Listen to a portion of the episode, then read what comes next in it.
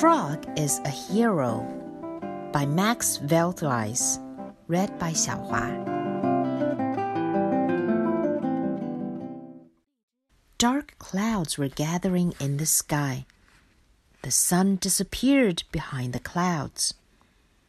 It's starting to rain, thought Frog happily. The first drops were already falling on his bare skin. Frog loved the rain. He danced for joy as the raindrops fell thick and fast. It's raining, it's raining, my shorts are soaking wet, he sang loudly. The sky got darker and darker. Now it was raining cats and dogs. This was a bit too much even for Frog.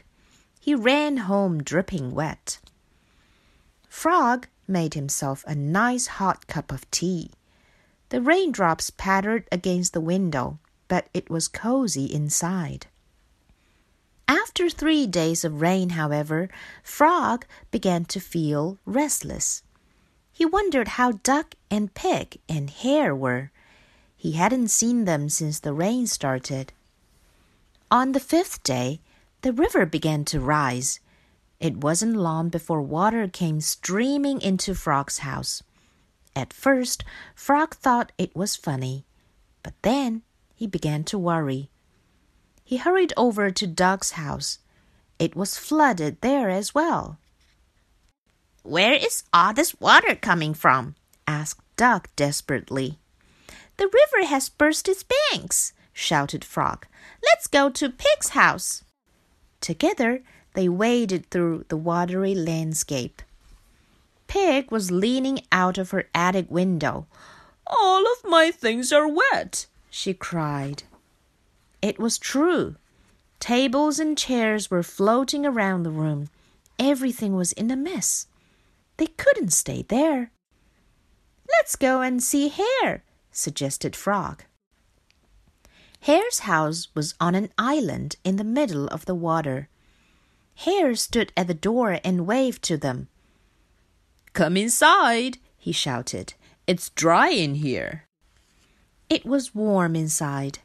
Gratefully, they dried themselves in front of the stove and told Hare how their houses had been flooded. You must all stay here, said Hare. There's plenty of room, and I've got plenty of food. So they all sat down to a big pot of stew Hare had made. They were very hungry and they ate everything up. Then they settled down to a cozy evening with the rain still pattering against the window panes. They stayed as Hare's guests for days. They were happy together, while outside it rained and rained. Then, one day, they found they were down to their last loaf of bread.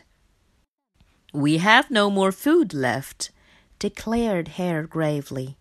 We'll die if we don't get help, said Duck. I don't want to die, said Frog. Ever. The next day, only the last crumbs of bread were left. They were all terribly hungry, but nobody knew what to do. Outside, it had stopped raining, but the water was still very high. I know, shouted Frog suddenly. I'll swim across to those hills and fetch help. Hare looked concerned. The current is very strong, and it's such a long way, he said. It's too dangerous. But I can manage it, cried Frog enthusiastically. I'm the best swimmer of us all. They knew this was true. So Frog stepped bravely into the water. His friends watched nervously. Soon he disappeared into the distance. The water was ice cold, but Frog didn't think about it. He thought of Duck and Hare and Pig, who were hungry. The further Frog swam, the stronger the current became. The further the frog swam, the stronger the current became. Frog felt tired. He was hardly making any headway. Suddenly, the current carried him away. Frog began to sink. I'm just a frog that can't swim anymore, thought Frog. I'll drown. I'm going to die, and I'll never see my friends again. Just then, a familiar voice said, Hello, what have we here? Two strong arms pulled Frog out of the water and into a boat. It was Rat. Frog told Rat all about the rain, the flood, and the hunger, and how he had set out to get help. Don't worry, said Rat. My boat is full of provisions for my travels. There's plenty of food here for everyone. And he set sail for Hare's house, where the three friends were waiting for help to arrive. Pig, Duck, and Hare cheered when they saw Frog return in a boat. But who was that with him? Of course, it was their good friend Rat. They could hardly believe their eyes.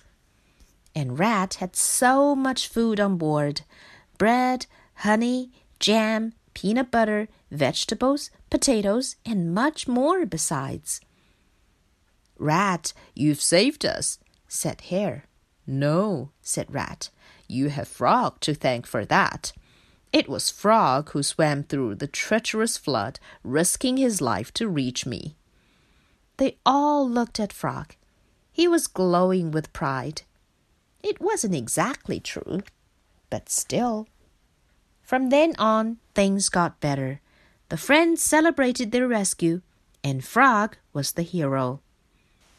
The sun was shining again, and the water was beginning to go down.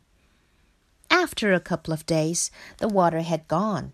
Frog, duck, and pig were able to return to their homes. But everything was dirty and muddy. No problem, said Rat, and with his help they fixed things up just as they had been before. But things weren't quite the same as before.